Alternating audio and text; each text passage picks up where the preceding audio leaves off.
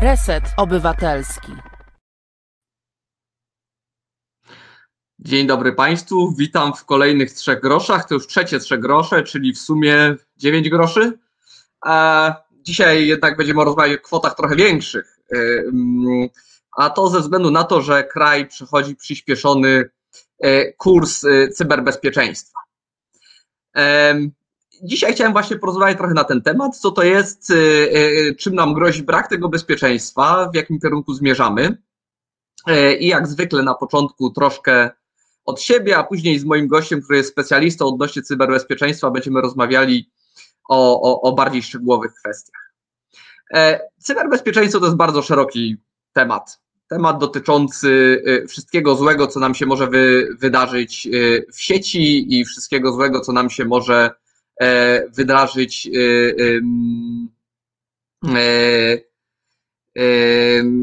przez komputer.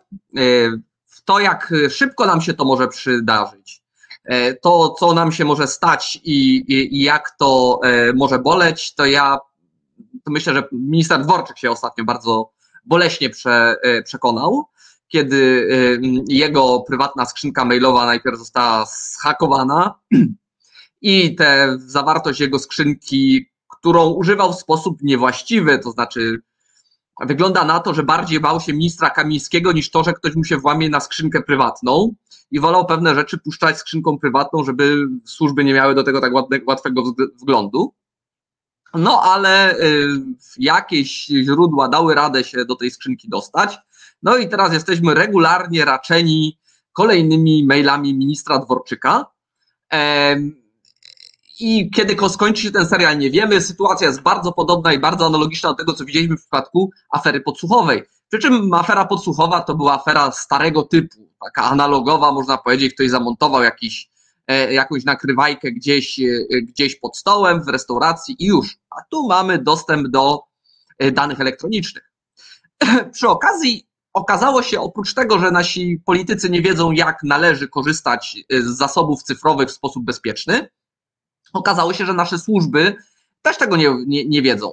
E, po pierwsze okazało się, że nawet kiedy już cała afera była w pełni rozbuchana, było wiadomo, że minister już jest skompromitowany w tym zakresie, że jego maile wyciekły, okazało się, że jeszcze tego samego dnia e, hakerzy dorwali się do skrzynki ministra i to nie tylko skrzynki prywatnej, ale również tej podobno wysoce zabezpieczonej skrzynki sejmowej. Co więcej, wiadomości z dzisiaj pokazują, że to nie koniec. Okazuje się, że w ogóle skrzynki sejmowe są bardzo kiepsko pozabezpieczane. E, okazuje się, że ludzie, którzy już dawno w Sejmie e, czy dla parlamentu nie pracują, mogą się logować na swoje stare skrzynki, e, e, a zatem, no cóż, podawać się za, za pracowników e, Sejmu.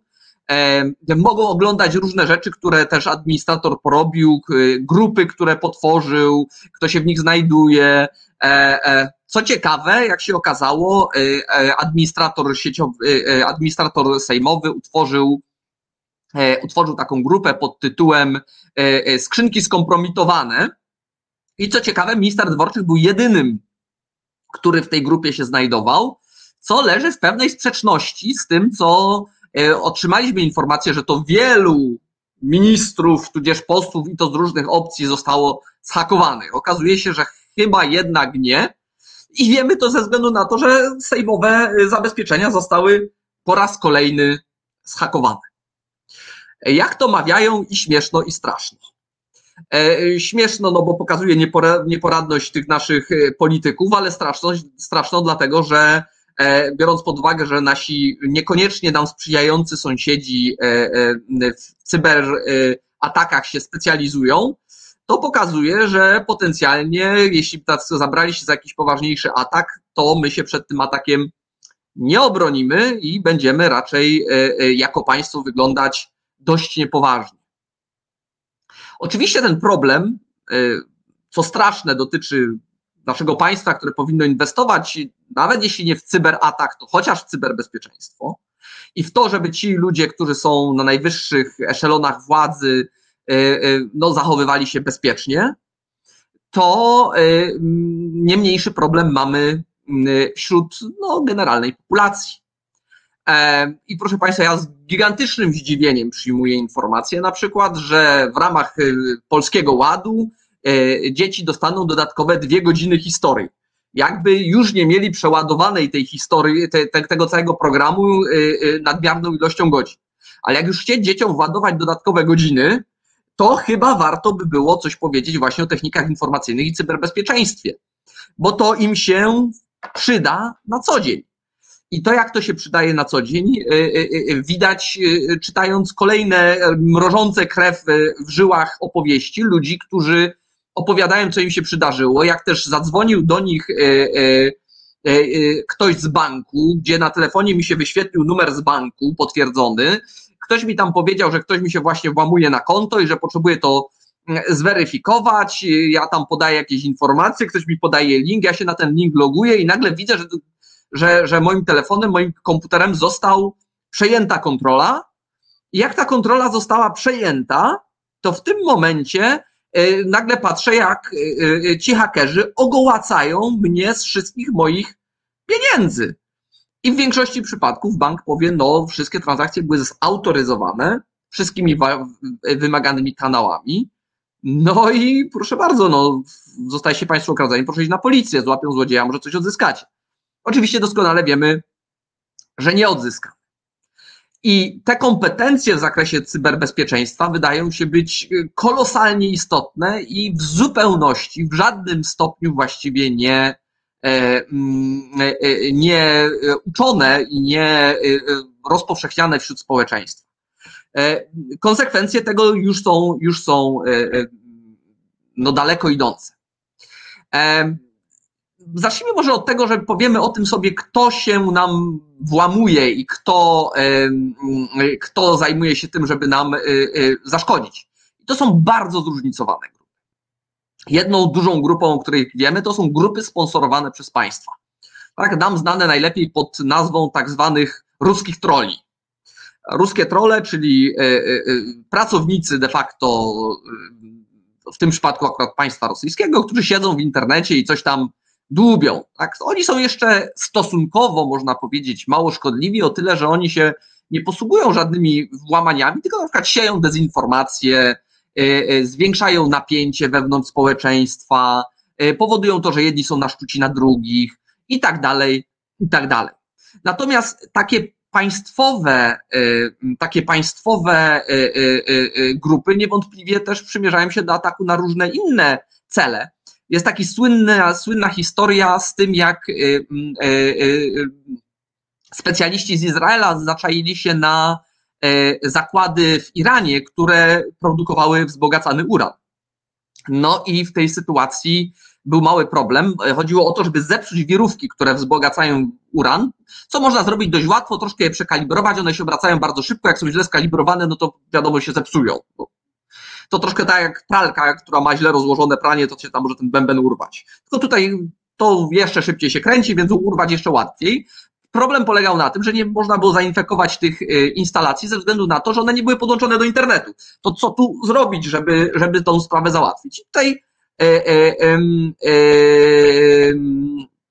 e, co oni zrobili, to oni, proszę Państwa, porozrzucali pendrive'y na parkingu, gdzie parkują ludzie, którzy pracują w tych jednostkach, licząc na to, że ktoś jeden z tych pendrive'ów weźmie do pracy ze sobą i wciśnie w komputer i w ten sposób zainfekuje ten komputer. Nie pomylili, tak się stało i atak się udał. W związku z czym ataki sponsorowane przez państwo się stają coraz bardziej istotne i są częścią walki między państwami. Też kilka lat temu atak rosyjski na Estonię miał miejsce de facto, kiedy sparaliżowano cały szereg estońskich, estońskich serwerów i usług właśnie w ramach jego odwetu przy kolejnym napięciu estońsko-rosyjskim. Kto jeszcze? No są grupy po prostu przestępcze, które na tym, że się gdzieś włamią i coś zrobią, zarabiają pieniądze. Tak? W jakiś sposób jeden, drugi lub trzeci przekonują nas lub firmy do tego, żeby, żeby im zapłacić za to, żeby nie dokonywali jakichś szkód. Tutaj takim, takim najbardziej używanym ostatnimi czasy narzędziem jest tak zwany ransomware, Ransom to jest okup po angielsku, where to jest końcówka od software, czyli to jest taki, takie oprogramowanie, które wymusza na, na, na nas okup. Najczęściej wynika to z tego, że to oprogramowanie szyfruje nam dysk na przykład, no i jak chcemy nasz dysk odzyskać, to musimy komuś gdzieś coś zapłacić, on wtedy nam ten dysk odszyfruje. To są ataki, które pojawiają się bardzo często. Dopiero co mieliśmy taki atak na setki firm. Atakami na takie, te, tego typu padają duże instytucje. Kilka ładnych lat temu były, były takie ataki, które się nazywały PETIA. Tam padły nawet ofiarą brytyjskie Ministerstwo Zdrowia i, i wiele innych dużych firm. Te grupy też zajmują się na przykład wymuszeniami, ale także na przykład przejęciami właśnie danych bankowych i tak dalej, i tak dalej. Kto jeszcze? Haktywiści. Kto to jest haktywista?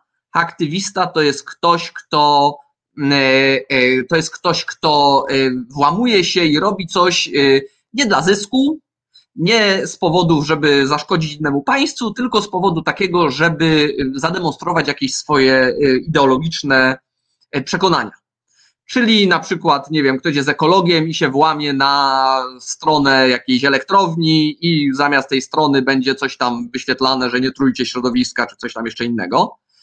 To jest, powiedzmy, jeszcze stosunkowo mało szkodliwe, ale mogą się pojawić dużo bardziej szkodliwe działania. Często zdarzają się też na przykład wykradzenie danych tajnych, żeby, żeby je przedstawić opinii publicznej. Tutaj znamy niejakiego Snowdena, który się ukrywał od dłuższy czas, bo on ujawnił amerykańskie tajemnice na temat inwigilacji właśnie i cały szereg tego typu różnych innych osób, które starają się starają się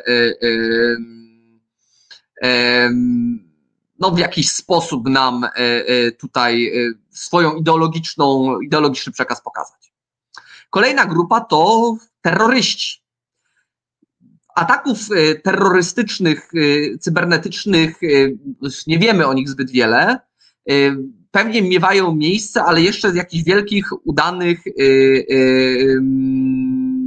za bardzo udanych, takich dużych ataków nie znamy. Aczkolwiek pewnie próbują terroryści coś takiego robić, a, a potencjał do tego, żeby wy, wy, wy, wy, duże straty wywołać tym jest bardzo duży. Tak? Wystarczy na przykład y, sparaliżować ruch lotniczy. Y, proszę Państwa, w bardzo starym filmie y, y, Szklana Pułapka dwa właśnie mamy taki przykład takiego y, y, y, włamania się do, do, do, do wieży lotów, przejęcia kontroli nad wieżą lotów, I, i, i, i wymuszaniem okupu. Prawdopodobnie możemy się spodziewać, że tego typu ataki będą miały miejsce i mogą mieć kolosalne skutki, jeśli ktoś na przykład przejmie kontrolę nad, nie wiem, systemami elektrowni i tym podobnych rzeczach. Czasem do, do, do, do takich ruchów poruszają, po, po, posuwa się na przykład konkurencja, która włamuje się do, do serwerów do swoich konkurentów, żeby się coś dowiedzieć, ile sprzedają, za ile i tak dalej i tym podobne rzeczy. Więc takich grup, które są zainteresowane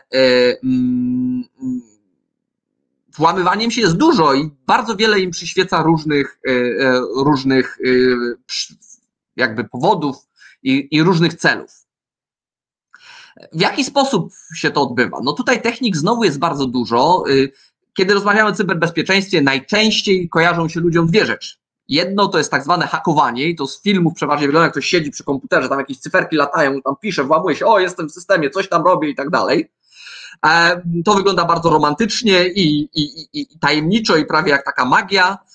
Nie zdarza się aż tak często na co dzień, bo choć zdarza się, ale tutaj technologia postępuje w miarę szybko i jest to robić coraz trudniej, aczkolwiek są ludzie, którzy takie rzeczy potrafią i, i e, E, e, są tacy, którzy wykorzystują te swoje zdolności do tego, żeby e, szkodzić, ale są tacy na przykład, którzy są wręcz wynajmowani przez korporacje, żeby szukali dziur w oprogramowaniu, e, żeby można je było załatać, zanim znajdzie ktokolwiek inny, wykorzysta do czegoś, e, e, do czegoś e, złego. Tutaj pan Robert mówi, że aktywiści są źle, są, robią coś złego, złego i nie są dobrze tolerowani w środowisku.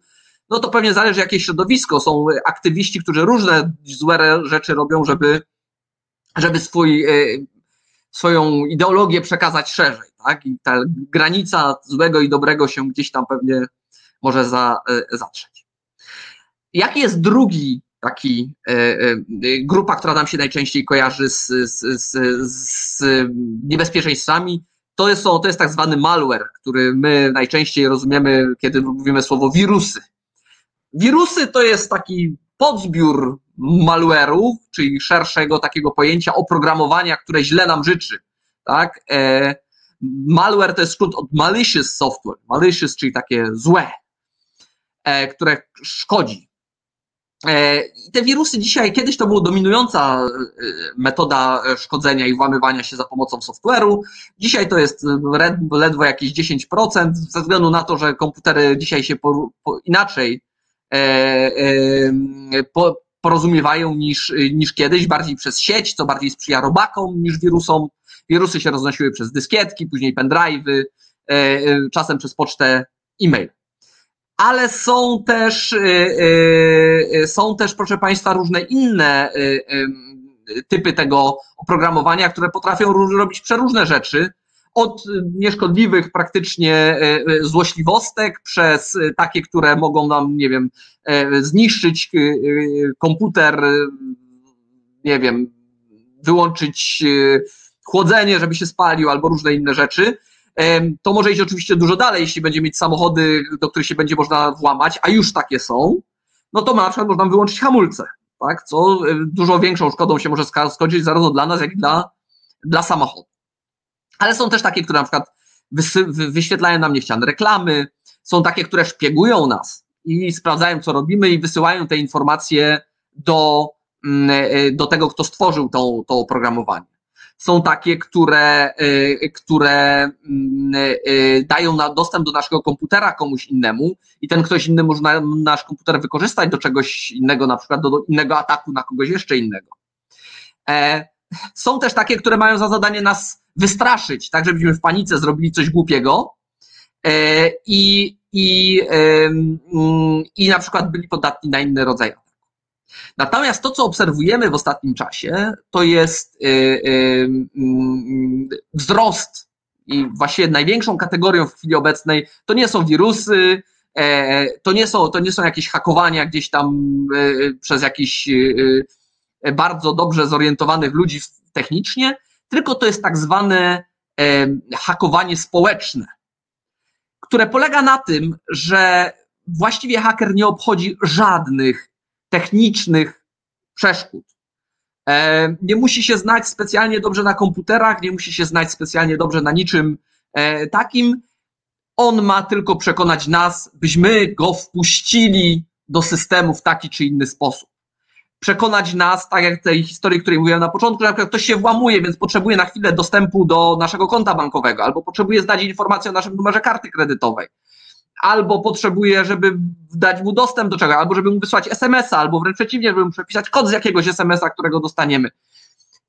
Wykonujemy wtedy my całą pracę za tego hakera i ktokolwiek jest po drugiej stronie jest w stanie obejść wszelkie zabezpieczenia, jak, bardziej, jak bardzo wysublimowane by one nie były, i doprowadzić do tego, że uzyskamy, że, że uzyska wszelkie interesujące go, go cechy. Tak, panie Robercie, socjotechnika, można to nazwać, aczkolwiek socjotechnika, można powiedzieć, powiązana z elementami bezpieczeństwa.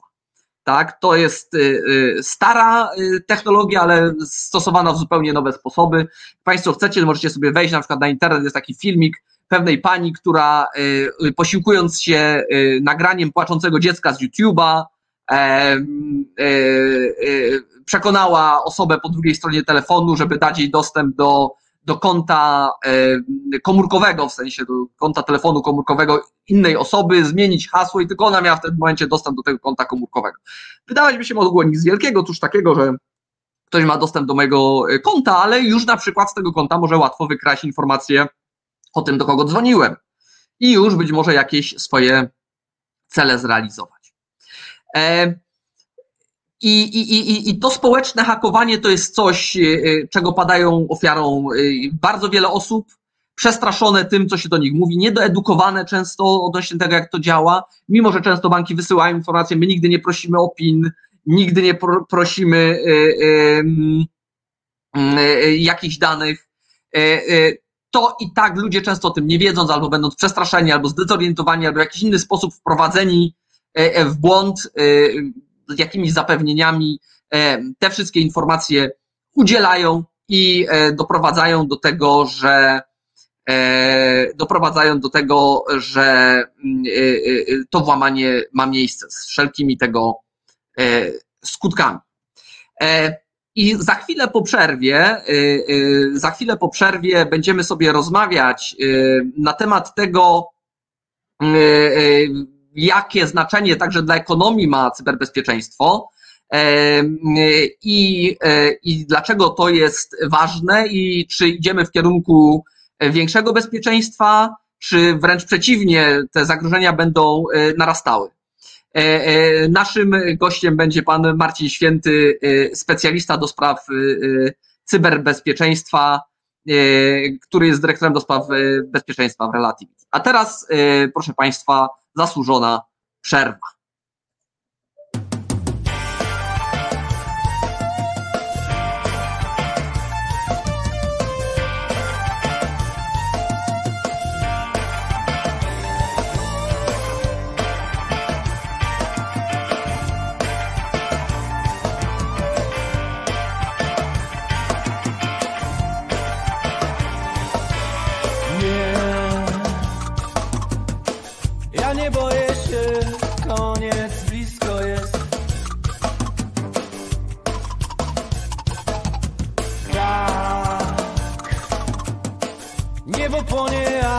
To nie jest koniec, blisko jest.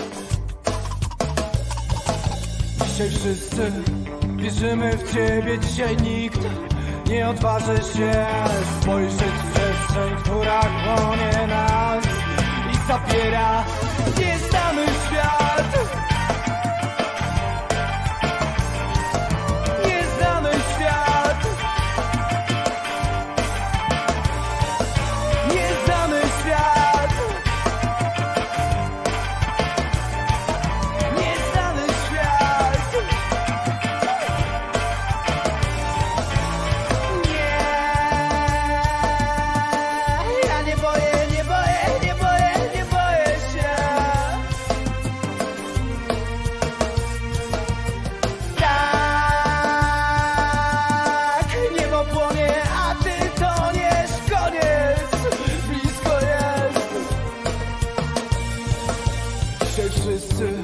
Wierzymy w ciebie, dzisiaj nikt nie odważy się spojrzeć w przestrzeń, która chłonie nas i zabiera nieznany świat.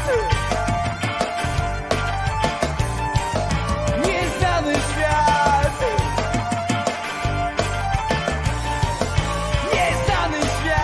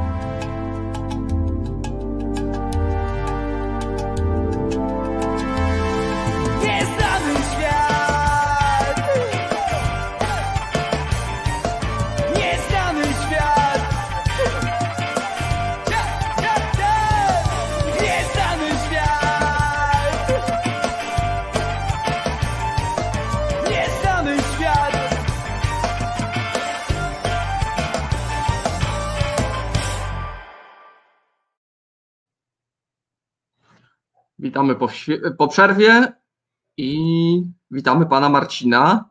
Dzień dobry, dzień dobry. Będziemy... O. Miło mi państwa wszystkich tutaj powitać także. Dzień dobry. E, witamy. E, rozmawiamy o cyberbezpieczeństwie już nie pierwszy raz, stąd też nasze spotkanie. E, chciałem się zapytać, zacząć od takiego ogólnego pytania. E, jak bardzo źle jest i o ile gorzej będzie? E, na to można spojrzeć w parę innych e, jakby części tego pytania.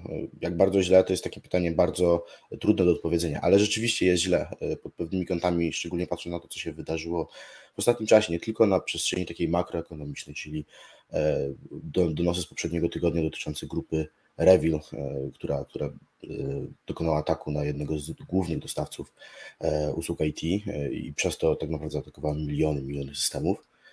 Więc to jest taka makroekonomiczna skala problemu, którego się tak naprawdę łatwo nie da rozwiązać. On istnieje od, od, od dawna i on, on przybiera na sile.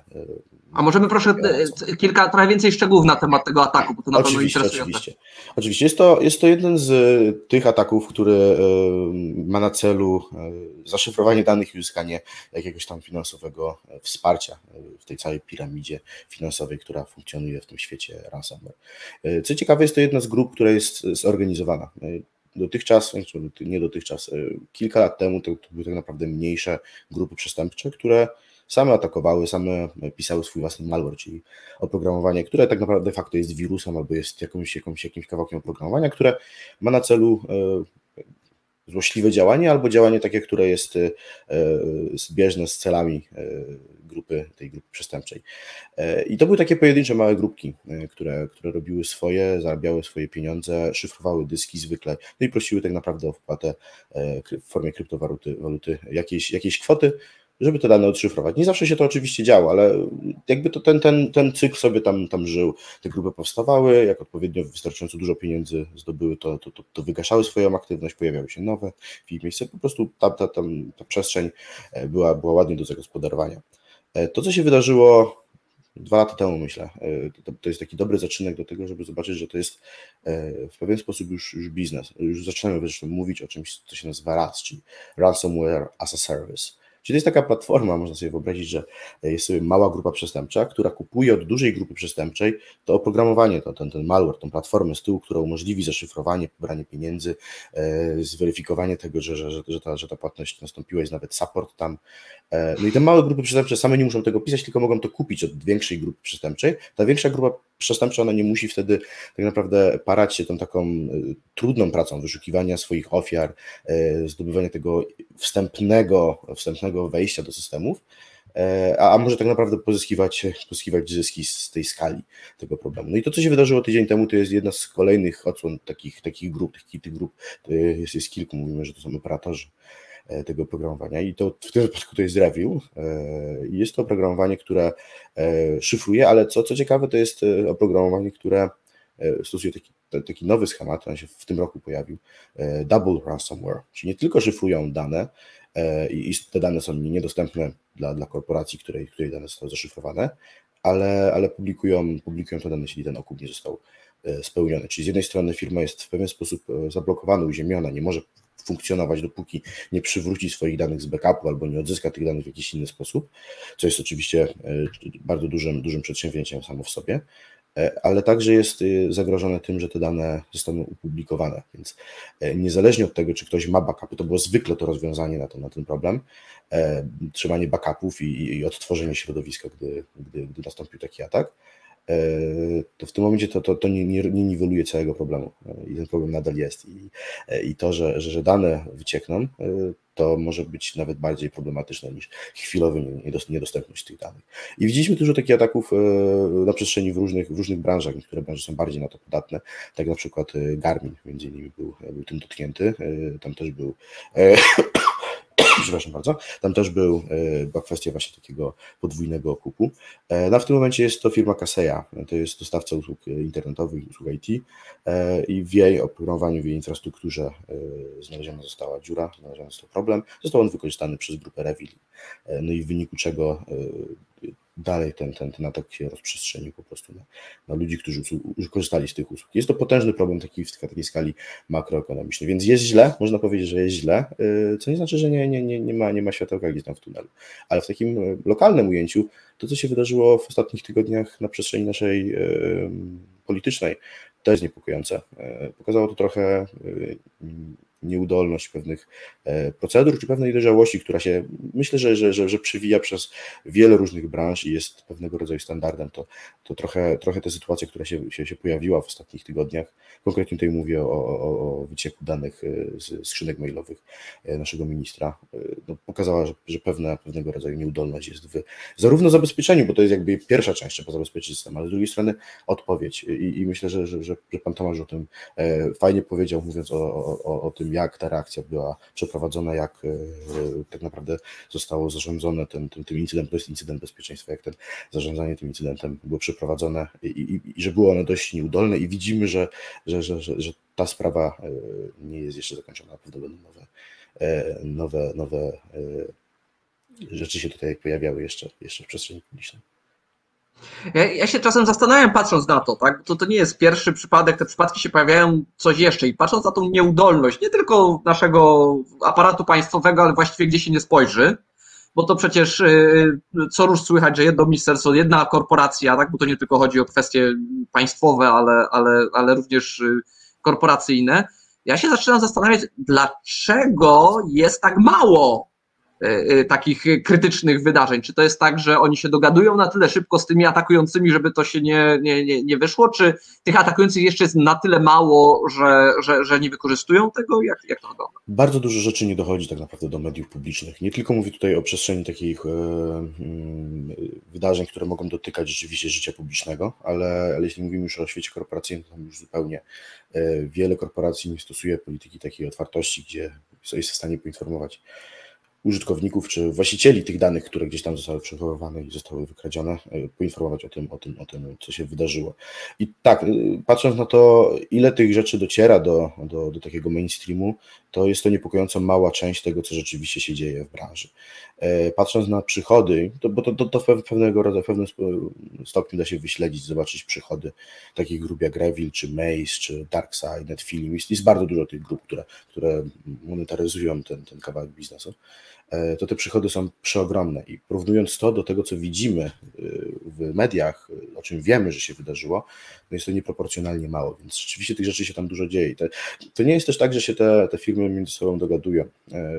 Jakby firma, która została zaatakowana i atakująca, to nie zawsze dochodzi do tego, do tego dochodzi. Też nie zawsze, trzeba powiedzieć, jakby zapłata okupu, po pierwsze nie daje żadnej gwarancji, daje małą gwarancję, że się te dane rzeczywiście odzyska. Sam morg...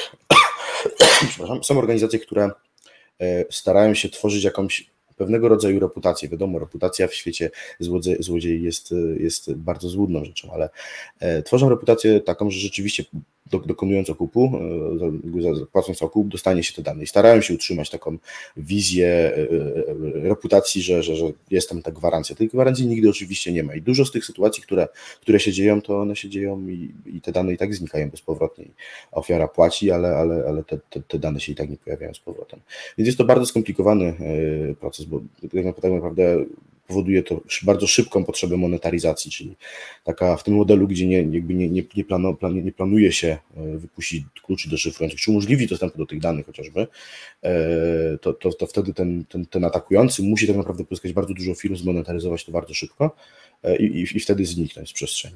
Te firmy, które chcą być firmy, to nie są firmy, to są duże, duże organizacje przestępcze, które, które chcą tak naprawdę uzyskać z tego duży przychód długodystansowy, czyli jakby podejmują pewnego rodzaju inwestycje i chcą z niej uzyskiwać długoplanowe zyski, to te starają się jednak te okupy jakoś tam uznawać i jakby umożliwiać uzyskanie danych. Co jest ciekawe, wspomniałem o tym saporcie. Tak rzeczywiście tak działa, że tam jest osoba, która siedzi, tak jak w każdej innej firmie, która odpowiada na problemy atakujących i jest, jest bardzo uprzejma, jest to osoba, która jest tak samo wyszkolona, tak samo obsługuje jak każdy inny pracownik wsparcia, czy to na infolinii banku, czy na infolinii naszego dostawcy internetowego i ona po prostu doradza, jak powinno się ten okup najwygodniej zapłacić. I ta wstępna, te, te pierwsze godziny, w których, w których się następ, następuje ta komunikacja, one są kluczowe. Dla wielu firm to jest jedyna możliwość jakby wydłużenia czasu do, do momentu, do momentu, gdy te dane zostaną gdzieś upublicznione. Ta, ta pierwsza komunikacja i jakaś obietnica zapłaty, nawet jeśli ona potem nie, nie, nie dojdzie do skutku, czasami pozwala właśnie uzyskać te dodatkowe godziny, żeby, żeby się rozejrzeć, żeby się dowiedzieć, co się rzeczywiście stało i czy są jakiekolwiek nadzieję na to, że, że dane będzie się dało w jakikolwiek odzyskać sposób, no i czy ten okup jakby w ogóle, w ogóle rozważa. Oczywiście mówię o tym, że, że to nie daje żadnej gwarancji, nie powinno się płacić okupów i to nigdy, nigdy nie, nie, będzie, nie będzie pozytywnie zwiększało bezpieczeństwa, czy to całej branży, czy tej firmy, która została zaatakowana. Pewnie częściowo to wynika też z tego, że niekoniecznie publiczność jest szeroko zainteresowana takimi wydarzeniami, nie każdy są medialne. Tutaj pan Robert zauważa, że, że jak cyberpunk wyciekł do sieci, to oczywiście wszyscy się tym mocno przejmowali, bo, no bo to było bardzo medialne, a jak tam gdzieś w jakiejś firmie, która się zajmuje, nie wiem, mam dłubaniem w ziemi, no to się tym nie interesuje, prawda, że coś takiego... Tak, to jest bardzo, to jest niesamowicie bardzo dobre, dobre spostrzeżenie. My, jako, jako społeczeństwo, jesteśmy przeładowani informacjami i to nie tylko o problemach cyberbezpieczeństwa, ale nawet jeśli spojrzy się na problemy cyberbezpieczeństwa, to to, to to przeładowanie jest dość wysokie i to nasycenie jest dość wysokie. Jakiś czas temu robiłem taki, taki mały research, mały, małą analizę tego, jak duże firmy po wielkim ataku wychodziły z tego, jak, jak Jak, jak szybko ich reputacja w jakiś sposób wracała na, na dawne tory. Oczywiście to nie jest łatwo mierzalne, reputację, żeby zmierzyć, to jest, to jest ogromne, ogromne, ogromne przedsięwzięcie. Więc ja się skupiłem na takich bardzo prostych wyznacznikach. Miałem badać reputację, sprawdzałem, jak ludzi to obchodzi, jak bardzo, jak długo to, to zostaje w ich pamięci. I mieliśmy parę takich przypadków, jak Adobe, który został schakowany, Equifax, bardzo wiele było takich dużych przypadków. Ja ich filtrowałem z przestrzeni ostatnich piętnastu lat, te, te kluczowe, które gdzieś tam były zarówno od odzwierciedlone w ich wartości rynkowej, czyli po prostu były to spółki giełdowe i też takie, które były na tyle duże, żeby każdy był w stanie się jakoś tam do tych osób, do, do, tej, do tej usługi odnieść, czyli prawdopodobnie dotykające wielu ludzi. I co ciekawe, ludzie bardzo szybko tracą zainteresowanie tematem. Od czternastu, przepraszam, od jedenastu, od piętnastu do dwudziestu czterech dni średnio ludzie mają, utrzymują zainteresowanie, czyli aktywnie wyszukują w wyszukiwarkach internetowych informacji o tym danym ataku, chcą się dowiedzieć czegoś więcej, aktywnie wybierają media, które coś o tym mówią. I po, po tych dwudziestu pięciu do dwudziestu czterech dniach ta, to, to, to, to zainteresowanie praktycznie spada, ono, ono praktycznie już wtedy znika. I może to być związane z tym, że się pojawia nowa rzecz, nowe, nowy, nowy atak, który jest już w tym momencie interesujący, albo po prostu tyle rzeczywiście ludzie, ludzie są w stanie poświęcić danemu tematowi, tak mówiąc, mówiąc bardzo kolokwialnie, swojego, swoich zasobów myślowych. I to jest coś, co rzeczywiście widać. Nie, nie jesteśmy w stanie się tym przejmować cały czas, bo tak naprawdę tych rzeczy jest za dużo i one się dzieją zbyt często, więc po prostu nasz mózg się w pewien sposób do tego przyzwyczaił, mimo że jest to nie, nie, niezdrowe chyba troszkę. Szczególnie, że przeważnie większość z tych przypadków osobiście nas koniec końców w żaden sposób nie dotyka. Albo tak. Nawet jeśli weźmy taki Equifax, no oczywiście to dotykało milionów ludzi w Stanach Zjednoczonych, ale w taki sposób dość pasywny, to znaczy no ktoś się ode, o mnie coś dowiedział, ale tak na moje codzienne życie to nie miało wielkiego, e, wielkiego wpływu. A jesteśmy w programie ekonomicznym, a temat jest niewątpliwie ekonomiczny. Chciałem zapytać o wpływ właśnie monetarny, można powiedzieć. Jaki jest koszt z jednej strony tworzenia tych zabezpieczeń, a z drugiej strony samych włamań? Jak to jest w ogóle możliwe do wyszacowania? Jest to bardzo trudno do wyszacowania, jest to zawsze skalą, skalą biznesu tak naprawdę. Niekiedy jest ta proporcja się rozjeżdża, gdy biznes nie jest jeszcze duży, ale ryzyko jest duże. Na przykład mamy tutaj, mamy tutaj na myśli firmy, które przetwarzają dane medyczne. Tutaj no, ryzyko jest dużo większe niż, niż, niż biznes, który z tego wynika, chociaż to się oczywiście zmienia. To, to, to z takich fajnych, fajnych analiz, które, które kiedyś tam dokonywałem, to ten wpływ danego, danego ataku czy, czy, czy wycieku danych, on ma dwa obszary. Jedno, to jeden już powiedzieliśmy, no, taki reputacyjny, drugi ten jakby finansowy. Te firmy, które były notowane na giełdzie, które jakby miały, miały, miały większy atak, który gdzieś tam dotarł do mainstreama i, i ludzi, ludzi zainteresował, dość szybko wracały na swój własny ta, dawny tor w wartości akcji. To było bardzo ciekawe. Ja przyszedłem z założeniem, moją, moją tezą do tej analizy było, jak długo zajmie firmom powrót tak naprawdę do starej, do, do, do wcześniejszej wartości i do trendu, który był sprzed ataku. Chciałem generalnie porównać, jak bardzo to, to, to odsunie firmę w czasie, bo zakładałem, że to, że to tak naprawdę jest tylko, tylko odsunięcie w czasie. Mało jest takich firm, które rzeczywiście gdzieś tam zniknęły z rynku z powodu finansowego ataku, chociaż są też takie. I, i co ciekawe, bardzo mnie ten, ta, ta, ta analiza zaskoczyła, bo y, jeśli się spojrzy tak bardzo szeroko, to średnio osiemdziesiąt osiem dni to jest dużo, ale gdy się wyfiltruje i spojrzy się właśnie na takie firmy, które miały jakby dobrą, dobry trend wzrostowy i on nie był zaburzony innymi informacjami, rynek w tym momencie nie, nie, nie spadał w dół i, i można było tę analizę tak rzetelnie przeprowadzić, to w wielu przypadkach to było jedenaście dni do momentu, gdy, gdy, gdy firma wróciła na, swój własny, na swoją własną cenę za akcję, co jest bardzo ciekawe, bo spodziewałbym się większego czasu, szczególnie jeśli, jeśli opinia publiczna jest zainteresowana od piętnastu do dwudziestu czterech dni problemem i szuka więcej informacji, to, to spodziewamy się, że ten, ten moment powrotu do starej wartości sprzed ataku, że będzie dłuższy. I widać nie, nie, nie do końca jest. Oczywiście te przypadki są, są, są też jakby brzegowe przypadki, które są skrajne, ale, ale średnio mówi, że jest to kilkanaście dni takiego szybkiego powrotu przy dużych firmach. A to wynika z tego, że rzeczywiście końcowy wpływ takiego ataku na pojedynczą osobę niekoniecznie jest, jest jakby widoczne, tak jeśli chodzi o Equifax. Tam wyciekły dane social security number, no to jest bardzo krytyczna dana. Można na nią zaciągnąć między innymi kredyty, czy, czy, czy stosować e, skamy związane z, z kradzieżą tożsamości. Na przykład teraz w, w, ramach, w ramach procesu covidowego w Stanach Zjednoczonych były programy pomocowe, tarczowe dla ludzi, którzy utracili swój własny przychód. No i tam była wtedy duży wysyp, plaga po prostu wniosków do, do państwa, żeby uzyskać tą, tą pomoc z z powodu unemploymentu i one były losowe, ale w oparciu o dane rzeczywiste z takich właśnie między innymi wycieków. Nie jest to problematyczne bardzo, bo jest to łatwe do zablokowania i łatwe do, do wykrycia, więc jakoś tam ten wpływ na, na pojedynczego e, obywatela nie, było, nie był przeogromny. E, więc myślę, że to jest jedna z tych, tych, jeden z tych czynników, który wpływa na to, że jednak ten to uderzenie tego, tego ataku finansowo odzwierciedla, jakby przekłada się na coś nie, nie do końca takiego namacalnego, jeśli chodzi o, o cenę akcji. Ale co jest ważne, to nie znaczy, że ten koszt nie jest duży. To bardzo często się wiąże z ogromnymi wydatkami po stronie firmy.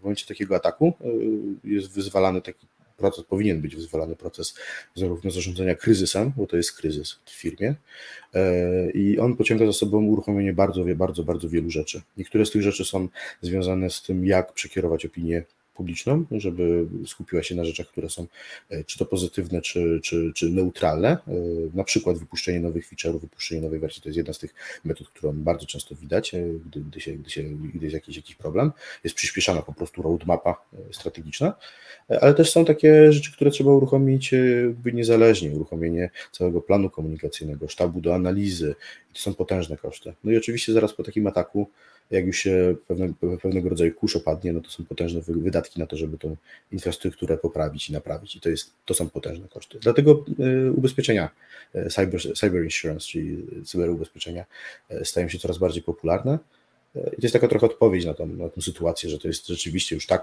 tak powszechny problem, że no trzeba, trzeba wymyślić jakąś formę zabezpieczenia się. Ale jak popatrzymy na swojego rodzaju segmentację tego rynku, powiedzmy, dużo żeśmy sobie powiedzieli o segmencie korporacyjnym, nazwijmy to. Tak. To, co bardzo wiele osób będzie pewnie nawet bardziej interesowało, to są kwestie związane z segmentem, że tak powiem, konsumenckim czy indywidualnym. I to pewnie jest zorganizowane trochę inaczej. Jak się atakuje ludzi takich jak pan i ja i pewnie jeszcze paru innych. Tak. Tak, pan Tomasz już wspomniał o tym, o, o tych atakach między innymi, które się gdzieś tam dzieją ze strony ludzi podszywających się przez info, pod infolinię banku. Bardzo dużo tutaj z tej socjotechniki, która tutaj już była wspomniana przez, przez słuchacza. Dużo z tego też jest takim zaczynkiem trochę socjotechnicznym, a, a dalej już za tym jest bachina oprogramowanie. Ten, jakby ten, ten sposób, w jaki, w jaki ten atak przebiega, zależy od tego, jak, jaki jest, jaka jest motywacja osoby, która chce zaatakować. Czasami ta motywacja może być związana z naszym życiem, czyli tym, kim jesteśmy, czyli mamy pewne stanowisko, czy na przykład minister, który został zaatakowany, jego prywatna skrzynka była, była zaatakowana. Czy z, jakby z naszą, naszą znajomością, naszym networkiem, czyli ludźmi, których, z którymi jesteśmy w stanie współpracować, bo może to umożliwić dalszy atak do osób, które, które są, są gdzieś tam celem, ale może to być po prostu nasze, nasze finanse i to jest ten najczęstszy, najczęstszy schemat, schemat, gdzie obywatel jest zaatakowany. I to są metody coraz, coraz bardziej wyrafinowane.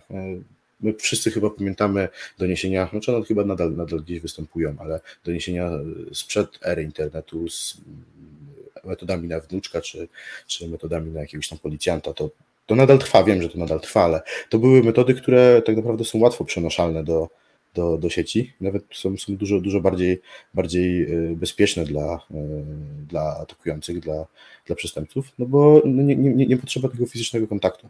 W przypadku metody na, na wnuczkę czy na policjanta ten fizyczny kontakt musiał być, trzeba było tę gotówkę jakoś, jakoś przejąć. A w przypadku W przypadku takich ataków jak ataki na O L X czy na Allegro, gdzie ludzie się podszywają pod kupującego zainteresowanego przesyłką, czy, czy podszywają się pod operatora banku i proszą o dostęp, informują o tym, że ktoś się, ktoś się włamuje, czy jest jakiś nie, niezlecony, jakiś zlecony przelew, który jest dziwnie nieautoryzowany. Pod kuriera, tak, to jest też teraz bardzo, bardzo częsty przypadek. No w przypadku oczywiście spisów powszechnych czy loterii, które się teraz dzieją, podejrzewam, że może nastąpić kolejny wysyp. Bo są to te rzeczy, które ludzie jakoś gdzieś tam pamiętają. Pamiętajmy też, że, że atakujący chce się zaczepić w rzeczywistości. To nie jest coś, co ma być oderwane od rzeczywistości. Dlatego metoda na wnuczka działała, bo jeśli się dobierało osoby w starszym wieku, to się udało zaczepić w tej rzeczywistości, informując o tym wypadku czy problemie, problemie wnuczka czy, czy wnuczki.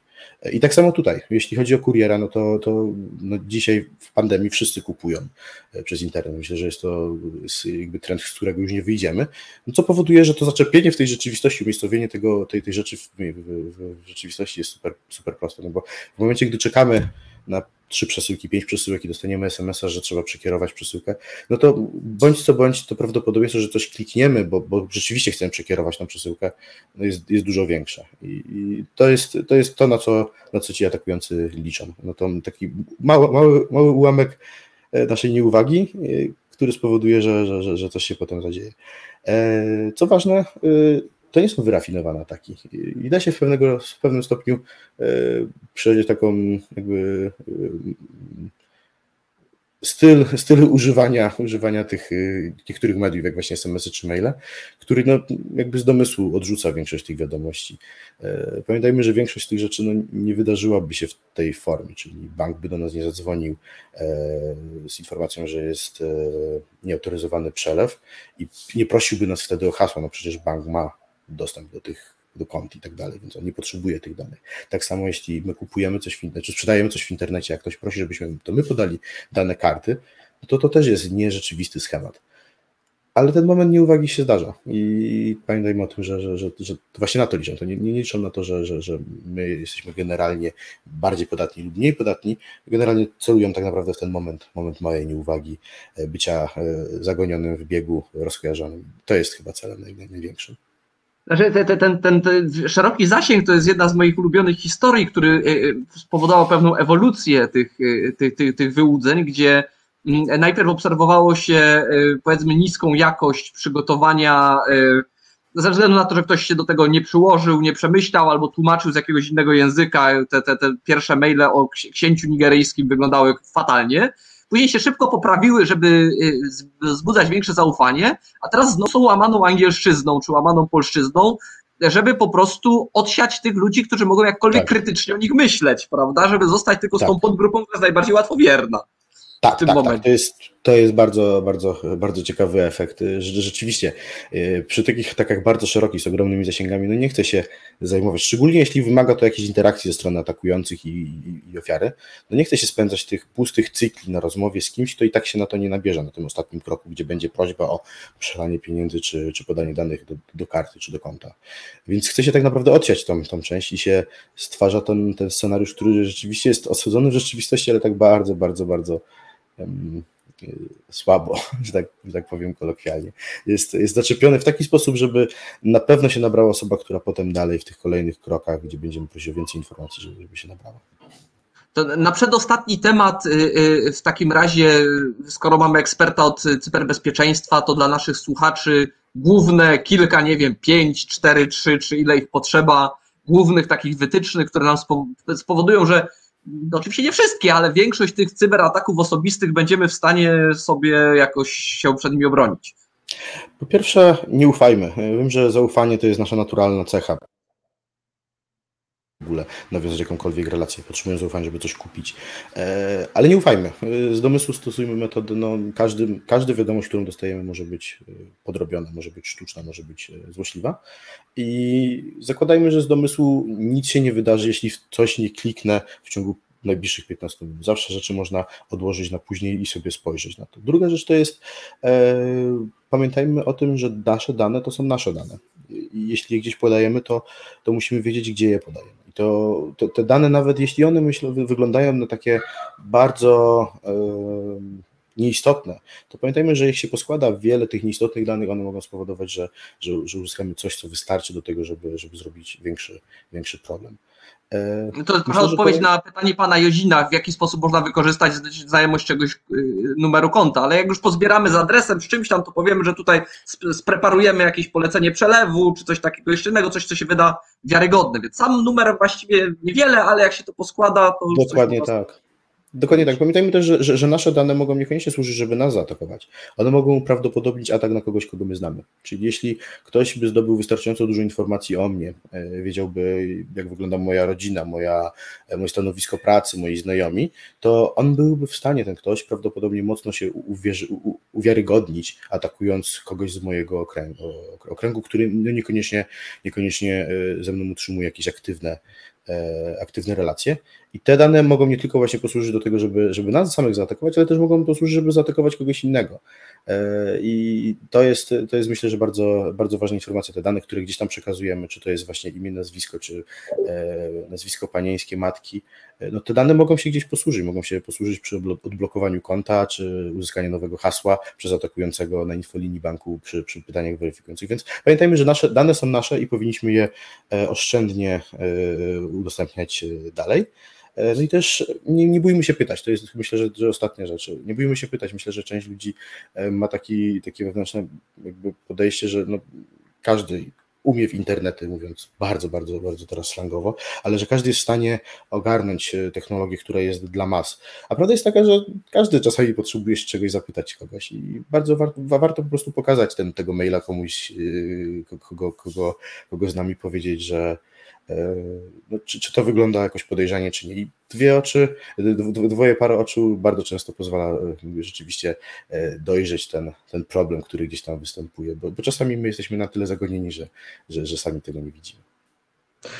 Na koniec teraz chciałem w futurystykę troszkę się pobawić i troszkę taki temat wprowadzić bardziej, nie chcę powiedzieć zaawansowany, ale taki przyszłościowy, to znaczy większość cyberbezpieczeństwa, jakie obserwujemy, no, opiera się na szyfrowaniu kluczem asymetrycznym. No, to jest, nie wiem ile procent, pewnie dziewięćdziesiąt procent zabezpieczeń, jakie, jakie na co dzień używamy. No a słychać coraz więcej przecież o wyścigu, wyścigu w zakresie budowy komputerów kwantowych. Jak się komputery kwantowe pojawią, to te całe zabezpieczenia natychmiast, że tak powiem, przestają istnieć w tym samym momencie. Czy już widzimy coś, przygotowania na to, co później? Ja tylko przy, przy, przytoczę teraz, że I B M bodajże właśnie się y, jakieś olbrzymie pieniądze przeznaczył na to, żeby stworzyć komputer już z tyloma kubitami, że właściwie wygląda na to, że będzie w stanie złamać zabezpieczenia. Tak, to jest bardzo fajny temat. Komputery kwantowe już istnieją, to jest właśnie ciekawostka, że one, one już istnieją, mają dość, dość dużo kubitów, spodziewałoby się, że, że ich będzie mniej. Między innymi I B M posiada taki, ale nie tylko I B M.